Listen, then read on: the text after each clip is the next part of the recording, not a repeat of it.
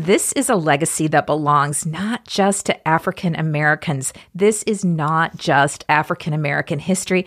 This is American history. This is important American history. That's the legacy of every American. It belongs to all of us.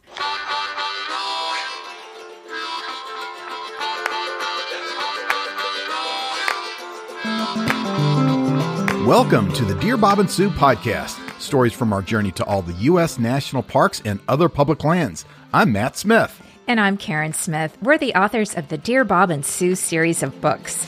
Today, we're stepping back in time to the early days of Yosemite, Sequoia, and Kings Canyon national parks. We'll be sharing some of the forgotten stories about the Buffalo Soldiers, African American troops who not only helped build and protect our national parks, but who also served as the very first park rangers. And we'll talk about their remarkable legacy that lives on in these California parks and how millions of park visitors over the last 120 years have benefited from their dedication and hard work. But first, a look at national park visitation in 2023.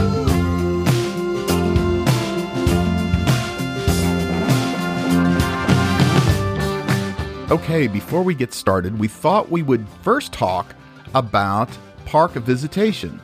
Last week, the National Park Service released their figures for park visitation in 2023, and it's been fun to look through all that data. Yeah, I thought it was uh, interesting to find out that over 325 million people visited NPS sites last year. Now, they collected data from 400 of the park system units, and it showed that there was an increase of 4% in visitation from the previous year, 2022. So, not surprising that the visitation is up. One statistic that we're always interested in would be the most visited national park national park sites.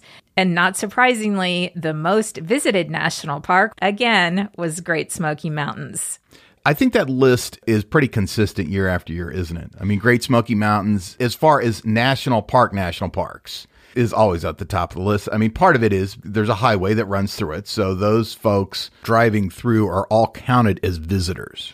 Yeah, I thought that maybe in 2023, since the park started requiring parking passes to park at the trailheads and overlooks, that they might have an adjusted count of people who were actually recreating in the park rather than just driving through. Since the park is free and there aren't any entrance stations, the way they estimate visitation is by counting cars. The various entrances are outfitted with an inductive loop traffic counter that keeps track of how many vehicles drive over it. Then the park multiplies the vehicle tally by a persons per vehicle estimate. So 2.5 people per car for the months of October through May, and then 2.8 people per car for June through September.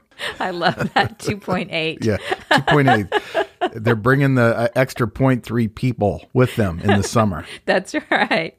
Now, Great Smoky Mountains visitation was listed for 2023 at, get this, 13.29 million. And that's versus the number two park, which was Grand Canyon, who had 4.73 million visitors. So a huge difference. Then number three was Zion, followed by Yellowstone, Rocky Mountain, Yosemite, Acadia, Grand Teton, Joshua Tree, Olympic. Those were the top 10 of the national parks. Right. And interestingly, the last two, Joshua Tree and Olympic, those are new to the top 10 list this year. They knocked off from 2022, they knocked off Cuyahoga Valley and Glacier. And you know, I was surprised to see Glacier fall off of the top 10 list because it seems like everyone is going to Glacier National Park. Well, that's true. In 2023, they implemented four different day use reservation requirements, which they had to because the park was just getting so crowded in the summertime.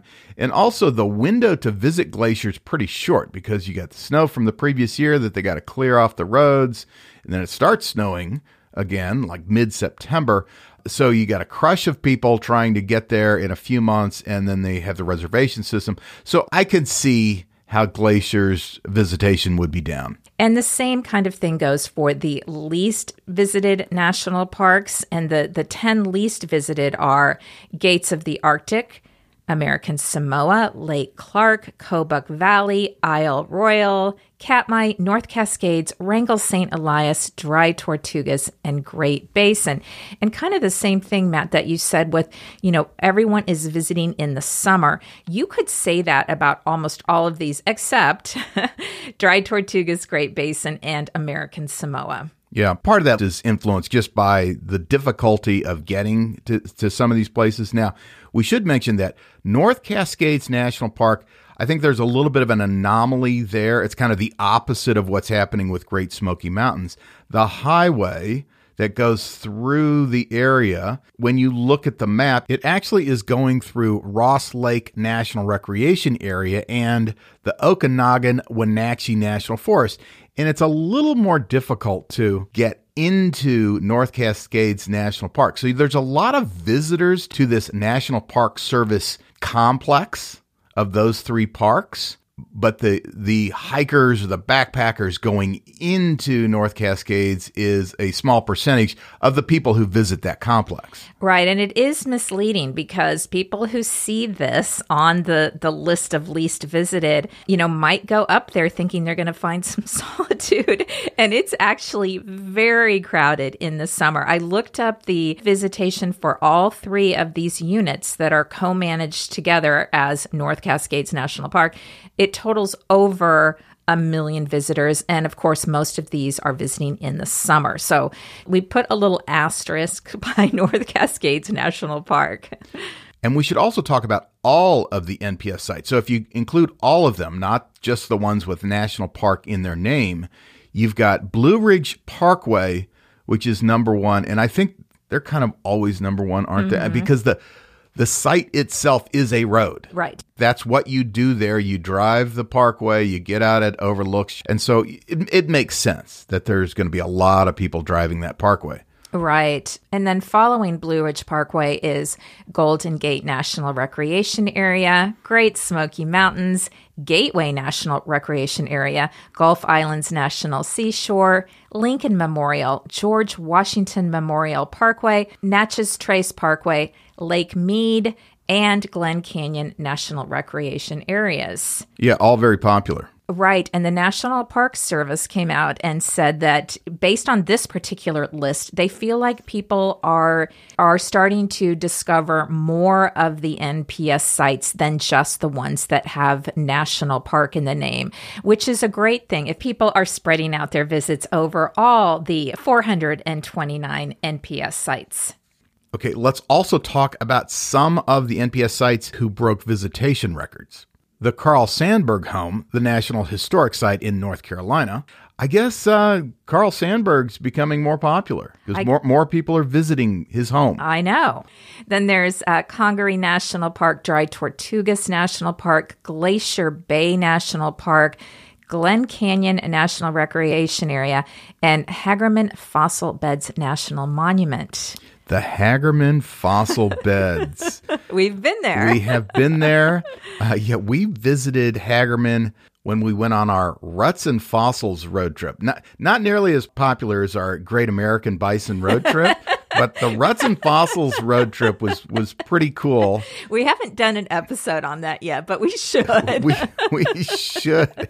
Hagerman is in Idaho, kind of out of the way, but it's a it's a interesting little town and uh, an interesting small NPS site. Right. And this does not get many visitors. So it's interesting that they broke their visitation record. In 2021, they had 8,000 visitors. In 2022, they had 25,000. And in 2023, they had 33,400. And it might be partly because they had a new visitor center that opened up in the spring of 2022. Yeah, that could be. When we visited, they were still in the older visitor center that was in town, kind of amongst the commercial area area in, in downtown Hagerman. Nothing wrong with that visitor center, but now they have a brand new one. with a lot more room to display the fossils. Right. And that's where you're going to want to go because it's the only place where you can actually view fossils at this monument. I guess due to their hazardous location, the fossil beds themselves are not um, are not accessible to the general public. So you can only go to the visitor center. But there are also a couple other things you can do. Right. The whole reason we visited that site in the first place is we wanted to see the Oregon Trail ruts that are part of that site. And you can go and find visible wagon ruts along the park road. And, and it's very obvious where these ruts are. And I, I think that's pretty cool. I mean, th- this is over 150 years ago, people were traveling through that area. You can still see evidence of where they passed through. I think that's interesting to see. Yes, along the park road, you can see them. There is an overlook called the Oregon Trail Overlook. You can see them. Also, if you want to do a little hiking, they do have a trail called the Emigrant Trail. That's a maintained hiking trail that roughly parallels the old wagon route. So, very cool to see them. Uh, we actually added this on. We were coming, well, we were coming from Seattle. We stopped in Oregon in Baker City. They have a great Oregon Trail interpretive center there. And then we made our way down to Hagerman and saw the, the ruts there. But you know, Karen, the ruts are not the only reason to go to this NPS site. The Hagerman Fossil Beds National Monument is best known for its discovery of the Hagerman horse. They found over 200 individual fossils of Hagerman horses on that site, and it's the single largest find of that species. Now, Karen, I don't know if you knew this, but the Hagerman horse first appeared around 3.7 million years ago in North America. You know, I was a little rusty on that fact, Matt. Were you? Thank you for the clarification. So, if you want to visit the um, Hagerman Fossil Beds Visitor Center and check out the ruts, this national monument is located about 90 minutes southeast of Boise, Idaho. It's actually pretty near Twin Falls. Yeah, so a great stop if you happen to be in the area. That's right. We enjoyed it. All right, so moving on to today's topic the Buffalo Soldiers and the work they did in some of our earliest national parks. You know, we have talked a lot in the past about the role that the CCC, the Civilian Conservation Corps, played in developing our national parks. Yes, we have. We've we've talked about those that that group of men quite a bit. I try to work it in whenever I can. However, there was another group of men who, decades before the CCC, protected and helped build our earliest parks, and these are the African American regiments known as the Buffalo Soldiers. And since February is Black History Month, we thought this is a perfect time to showcase some of their work. And we're going to talk about the work they did in Yosemite, Kings Canyon, and Sequoia. That's right. And you know, one of the most passionate speakers about the Buffalo Soldiers is Yosemite Ranger Shelton Johnson. And he started his career as a ranger in Yellowstone in 1987. Yeah, now he's um, a big star now, right? he's become he, a celebrity. He's a celebrity because he was part of the Ken Burns documentary on the national parks, uh, America's uh, Best Idea. And he did such a fantastic job. He was so compelling with his talks about the national parks, uh, very emotional. Uh, he he did such a great job. He's now a celebrity. We would love to interview him sometime. I, am sure he's a fan of this podcast. So, Shelton, if you're listening, we would love to interview you sometime. Yes. But we couldn't get him for this episode. we did reach out to, we tried to reach out, but um, our inquiry was unanswered. So, not sure if, if we sent it to the correct place. But anyway, I just wanted to mention something that he said. You know, he talks a lot about the forgotten stories of the Buffalo Soldiers. This is something that he's really passionate about. And I was watching a presentation that he did during Black History Month a couple years ago, where he said, and I'll quote this this is a legacy that belongs not just to African Americans. This is not just African American history. This is American history.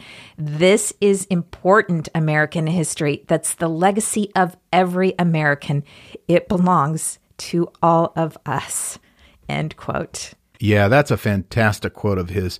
And he's done a lot to bring attention to the stories of the Buffalo Soldiers.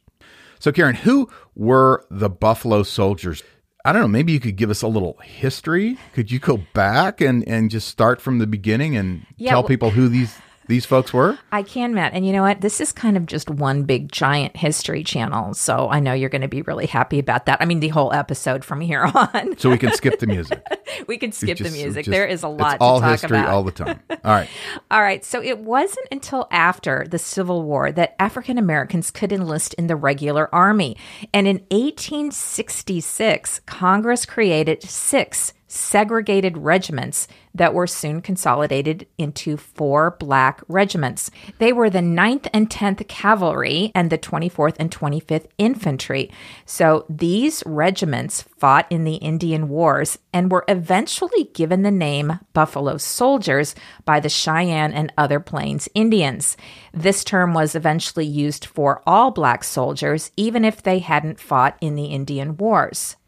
It's interesting that the Indians use that term buffalo soldiers because for them, the buffalo was revered. It was literally their entire life. It provided all of the resources for them to survive and live on the plains.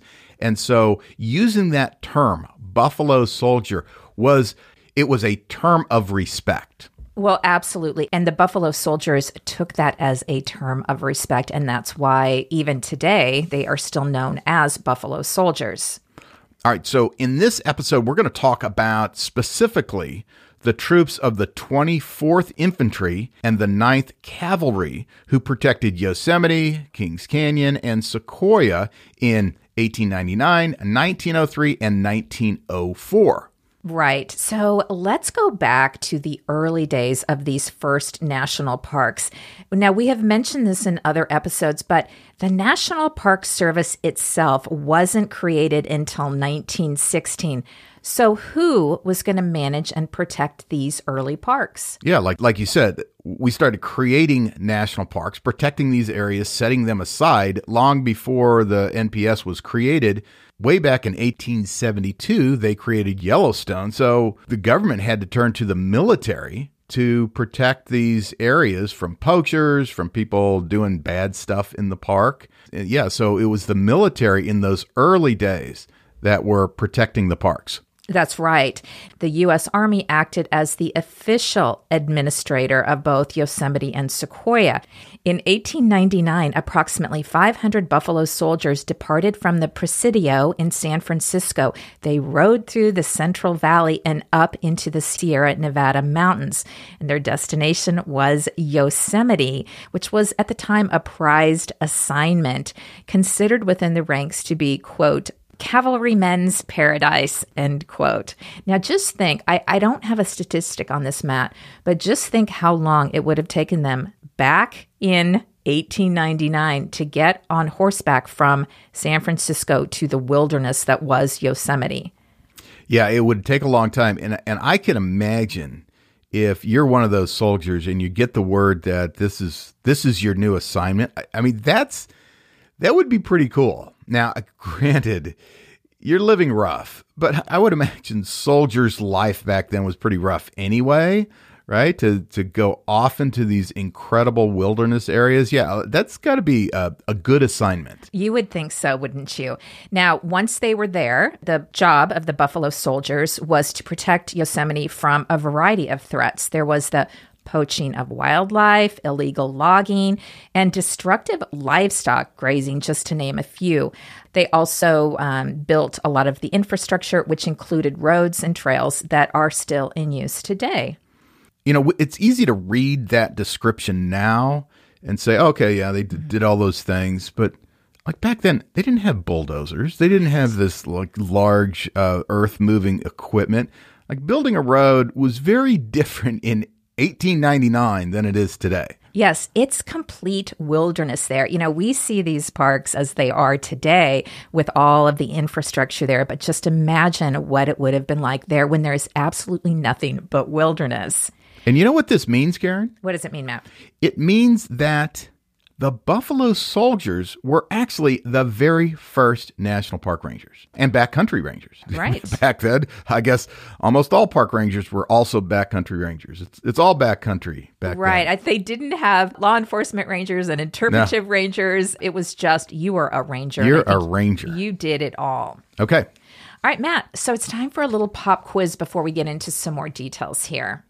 Uh, I didn't prepare a, a quiz for you, but I, I mean, I can think of one.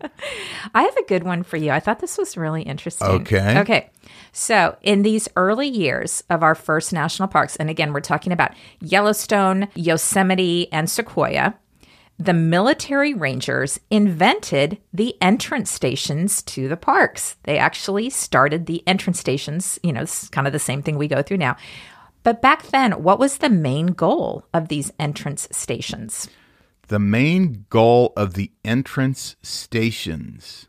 I would guess that it is it was just a demarcation. It was it was a notice to people like especially people who wanted to graze their sheep. Like you are entering the park. This is the beginning of the park. Past this entrance station, you, you got to stop all that bad behavior. Okay, that's a, a really intelligent and thoughtful answer. but it's actually slightly more specific than that. I mean, that was correct, but the main reason that they felt the need to do this was to confiscate firearms. Firearms. Yes, they had established the rule that you could not hunt in the national park, and people were still trying to bring their guns in and hunt. So, this was the rule posted in Yellowstone in June of 1897, and it says, quote, Firearms will only be permitted in the park on written permission from the superintendent. On arrival at the first station of the park guard, parties having firearms will turn them over to the sergeant in charge of the station, taking his receipt for them. They will be returned to the owners upon leaving the park. End quote. Yeah. Okay. So imagine that happening. It, back then, if you're going to the park and you have guns, you have guns because you want to use them. Like generally, right? You're you're hunting. Are you really turning in your guns and then still going into the park? You're you're really probably just turning around. Maybe so. Sure. I think that's I think that's probably what happened a lot of times is because people don't want to go in without their guns. But I just thought that was so interesting. So at this point in the entrance station, they are called guards, not rangers. They are guarding Guards. the park. I see.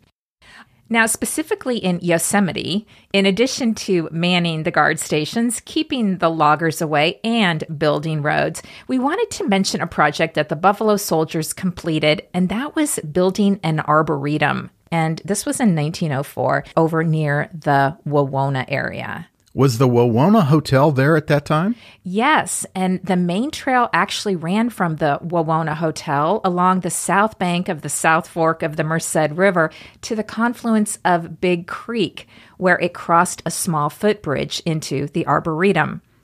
It's now called the first museum in a national park.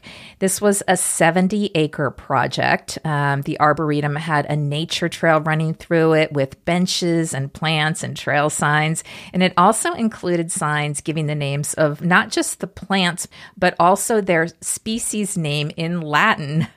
This was the very first marked nature trail in the entire NPS system. The very first nature trail in 1904? Well, in a national park, yes. Now, unfortunately, after the Buffalo Soldiers left, um, the Arboretum was forgotten. And over the last 120 years, all of the work they did has been either grown over or washed away. And it's now called Wawona's Lost Garden. And you want to go see that, don't you? I do. And there is a map online, so it wouldn't be that hard to find. I saw a map in relationship to the Wawona Hotel. It would be fun to go see. I don't think there are any traces left. I know in 1950, a park ranger surveying the area found eight remaining signs along with the trail, and at least one sign was taken to the Yosemite Museum for preservation. But I don't think there is much left to to signify that this was the arboretum that the Buffalo Soldiers built. Now, an arboretum is like it's an outdoor museum of trees, right? And so, wouldn't a lot of those trees, you know, a lot of times arboretums, they're they're putting trees there that uh, you know, it's a collection of trees, right? They would still be there, right? Yes, it would be fun to go and try to find it. You know, get the map and try to find where this arboretum was. Okay, so that's Yosemite. Let's move south to Sequoia and Kings Canyon, which is about a two to three hour drive south of Yosemite. Right. Now, we wanted to talk briefly about the establishment of these parks before we get into the Buffalo Soldiers role, because this is kind of a unique situation.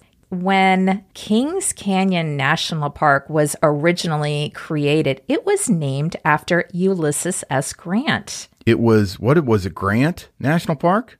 General Grant National oh, Park. It was General Grant National Park, yeah. Right.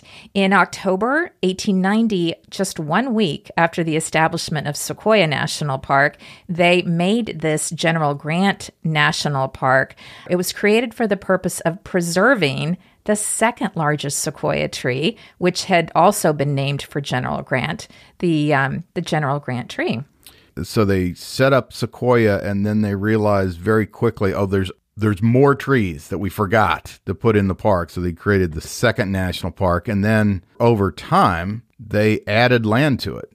Well, exactly. So the original General Grant National Park was only four square miles of land, and it was located six miles northwest of Sequoia National Park. And so, after it was established, um, this park was managed alongside Sequoia National Park by both the military and civilian superintendents. So, they started managing it together like they still do today. And in the 1920s, they began building the road that connects those two sites, making General Grant more accessible to visitors. And at the same time, Congress and the Department of Interior also began considering the idea of a larger park that would consume both General Grant and Sequoia National Park, and, and, they wanted to call it the Roosevelt National Park. But but by the mid 1920s, the plan for the Roosevelt National Park failed, and they just didn't have the votes in Congress to do that. So, this General's Highway that connected both parks was finally dedicated in 1935. And in 1940, the federal government acquired approximately 720 square acres. And with this acquisition, the land that was General Grant National Park was consumed by the newly created Kings Canyon National Park. And and this little area that surrounded the General Grant tree became Grant Grove. I love that area. We were just there again last May. From the parking lot, there's a paved loop trail that's about a half a mile or so, and that will take you to the General Grant tree and some other really big sequoias. Yeah, I'll never forget the first time we visited um, years and years ago. We went to Kings Canyon first before Sequoia, and our first stop was the General Grant Grove. And I remember looking up at the General Grant tree and just.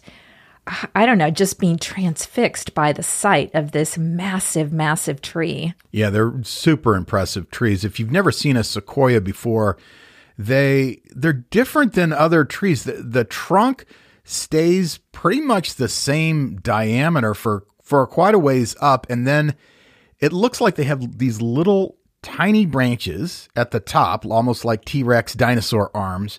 But when you're standing there and realizing, looking up at those little branches, those little branches are bigger than most regular trees. And you know, I think the word that always comes to mind when I think of these trees is girth.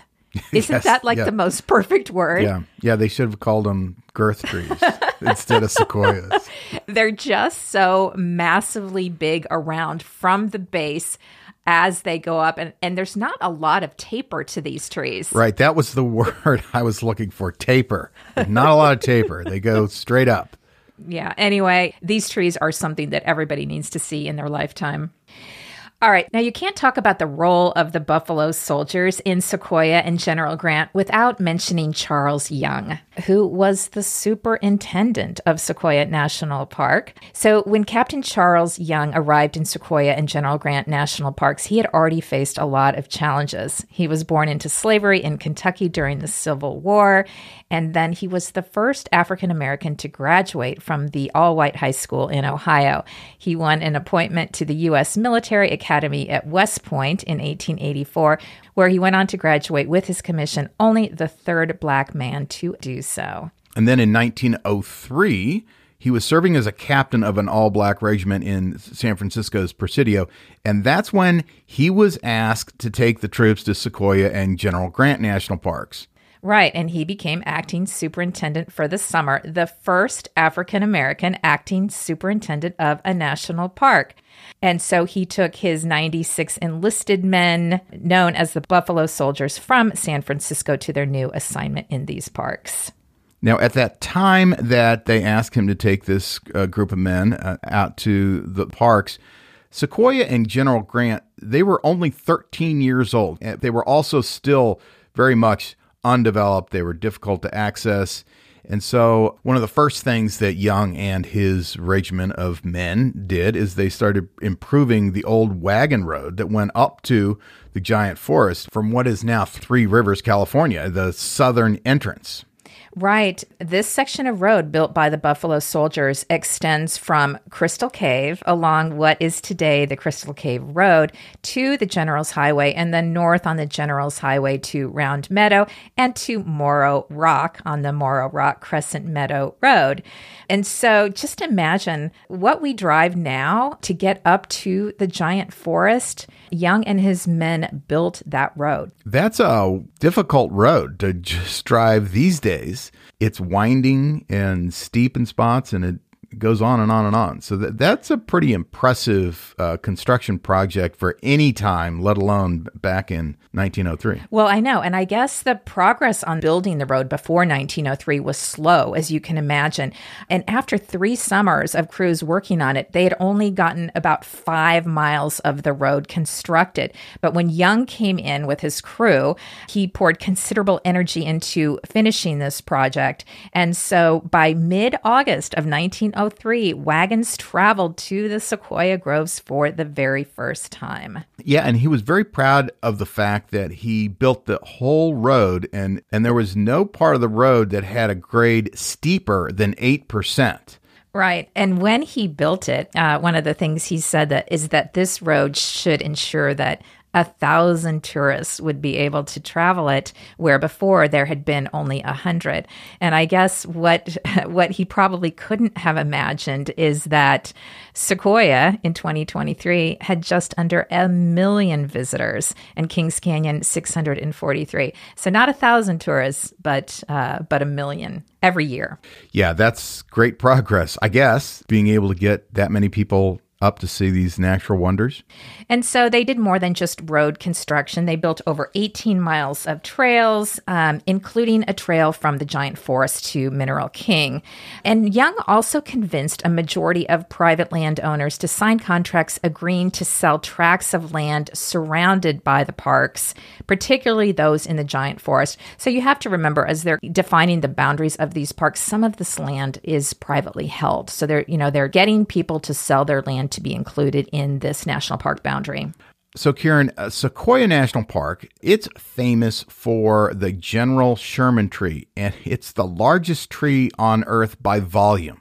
And uh, Captain Young and, and his Buffalo soldiers, they built the first fences around that tree, the General Sherman tree, and also the General Grant tree, which is the second largest tree by volume. Uh, they built protection around that tree also in the General Grant National Park.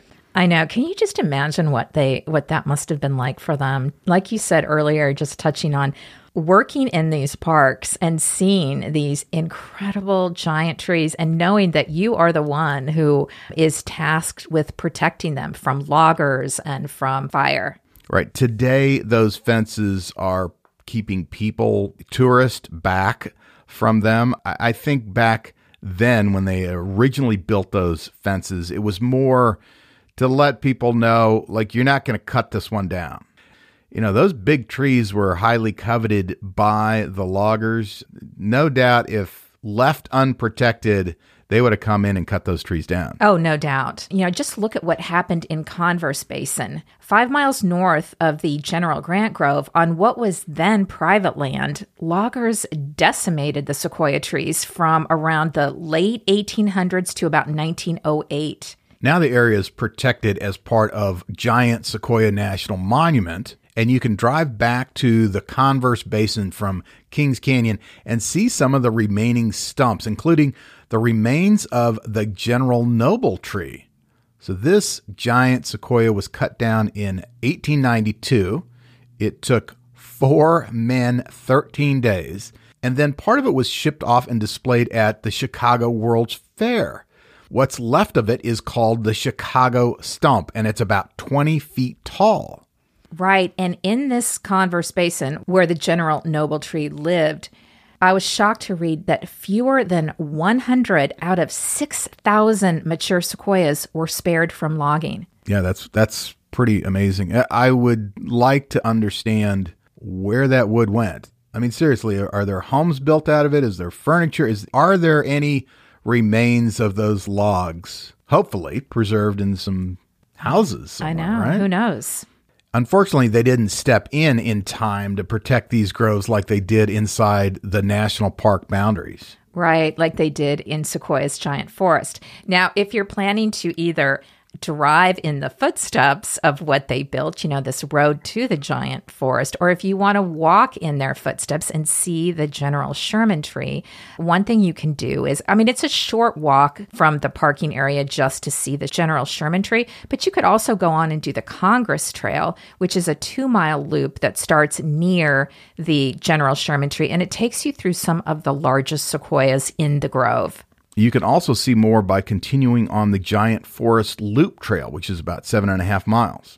Right. And like a lot of hiking trails, the further you go, the more you get away from the crowd. So there will undoubtedly be a lot of people looking at the General Sherman tree. But once you get a few miles away on the trail, you might just have it to yourself. That's right. Now, Charles Young and his crew, they're also credited for building the trail up to the top of Mount Whitney. So, building the road up to the big trees, that wasn't enough. They had done that. Like, what else you got for us? So, okay, so see that mountain there, the, the, tallest mountain that you can see. Let's build a trail up to the top of that. Well, right, and the thing is too, this is all in the same summer. So that's what's pretty amazing too. Yeah. Mount Whitney is the highest mountain in the contiguous U.S., and the elevation is 14,505 feet. Yeah, now it's on the eastern side of the Sierra Nevada mountains. The trail itself, the Mount Whitney Trail, it starts in the Inyo National Forest at Whitney Portal, and that's at 8,300 feet.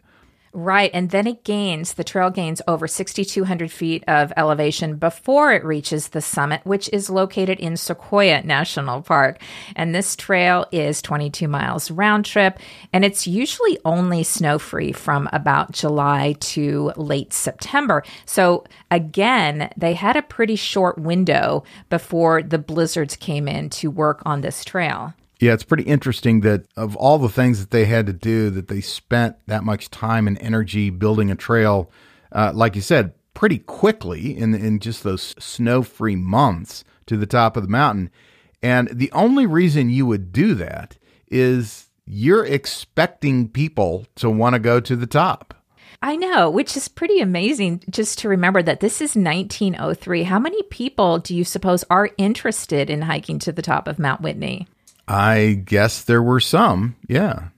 Now, in November in 1903, the 9th Cavalry Troops of the Buffalo Soldiers were in Visalia marching through town in a celebration parade that was put on for them by the local citizens. They were honored for their work building um, the Park Road and this trail up to Mount Whitney. Yeah, and I think even back then, the locals, they understood how remarkable it was that this group of men, the things they were able to accomplish just in their very first season up there. Now, let's fast forward 120 years later after this was built. If you want to hike this Mount Whitney Trail now, you will need a permit to day hike it or do a multi day backpacking trip. And this permit is via a lottery. So if you're interested in applying for the lottery, it, it, closes on March 1st. So depending on when you're listening to this episode, you might still have some time to enter on recreation.gov.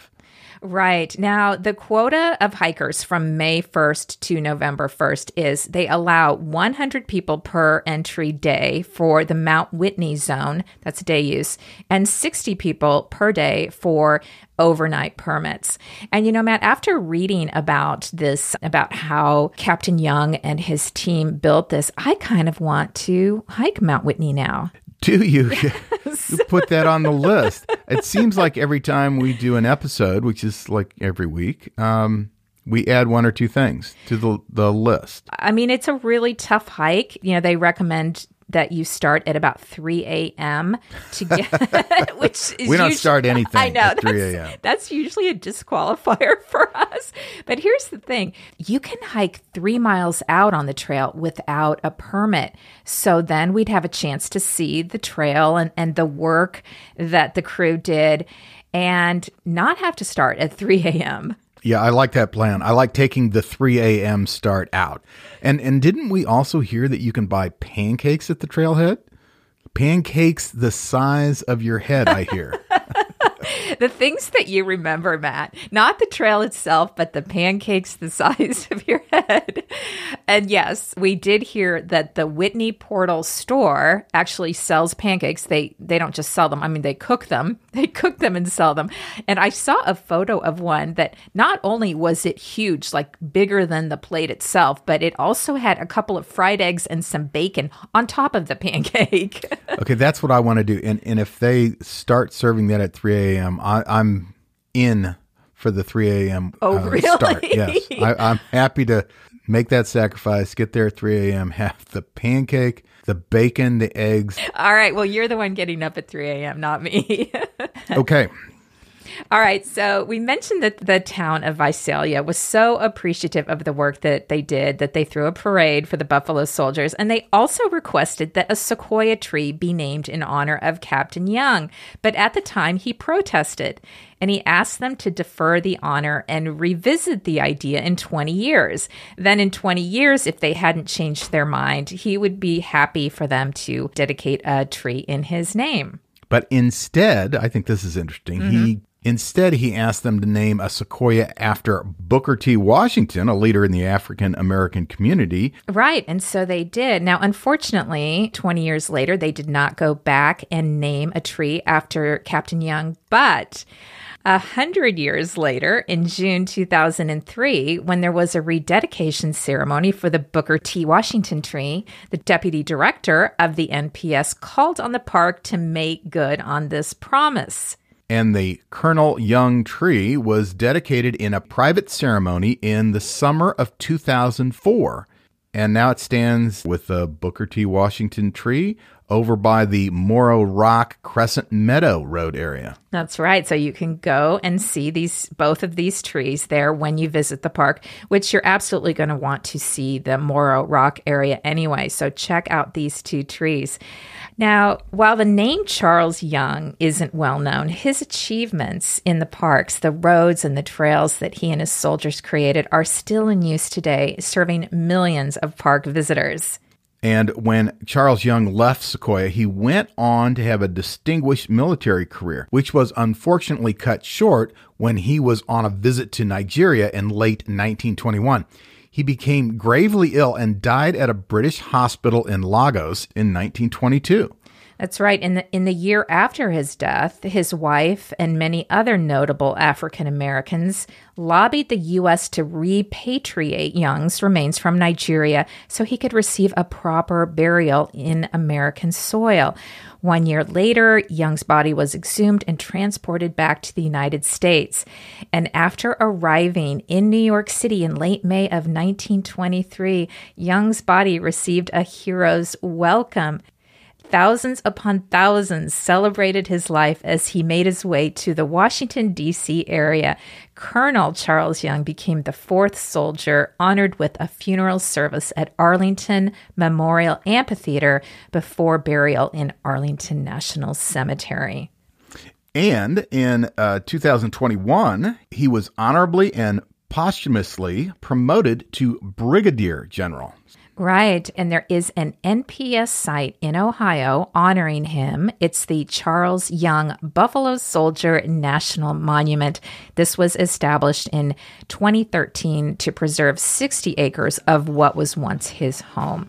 So you can go and visit this national monument in Ohio to find out more about this remarkable man and the work that he did in, um, in both uh, Sequoia and General Grant National Park. Yeah, so it's great that uh, he's getting some recognition for all the work he did and all the men that he led. Uh, incredible amount of work done in a short period of time. And I liked what Shelton Johnson said. This is not just an African American history story, this is an American history story. And these gentlemen did incredible work to not only protect these great public lands, but also to create access for the public to be able to get to those places and enjoy them. Well, exactly. And this is a much broader story than what we have talked about here today. Buffalo soldiers played in important roles in many other national park sites and public lands. So it's not just about Yosemite and Sequoia. Their reach was far greater, and the story is much bigger than we have time to discuss today. But there are a lot of uh, resources online that you can read more about their role in, in our American history.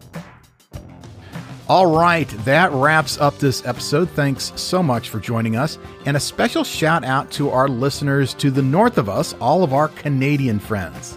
Yes, and thank you for not trying to say anything Canadian, Matt. we hope to head north this summer and visit some of Canada's really spectacular national parks. If you're new to our podcast, check out our Instagram account where we post a lot of photos and videos related to the topics that we discuss here.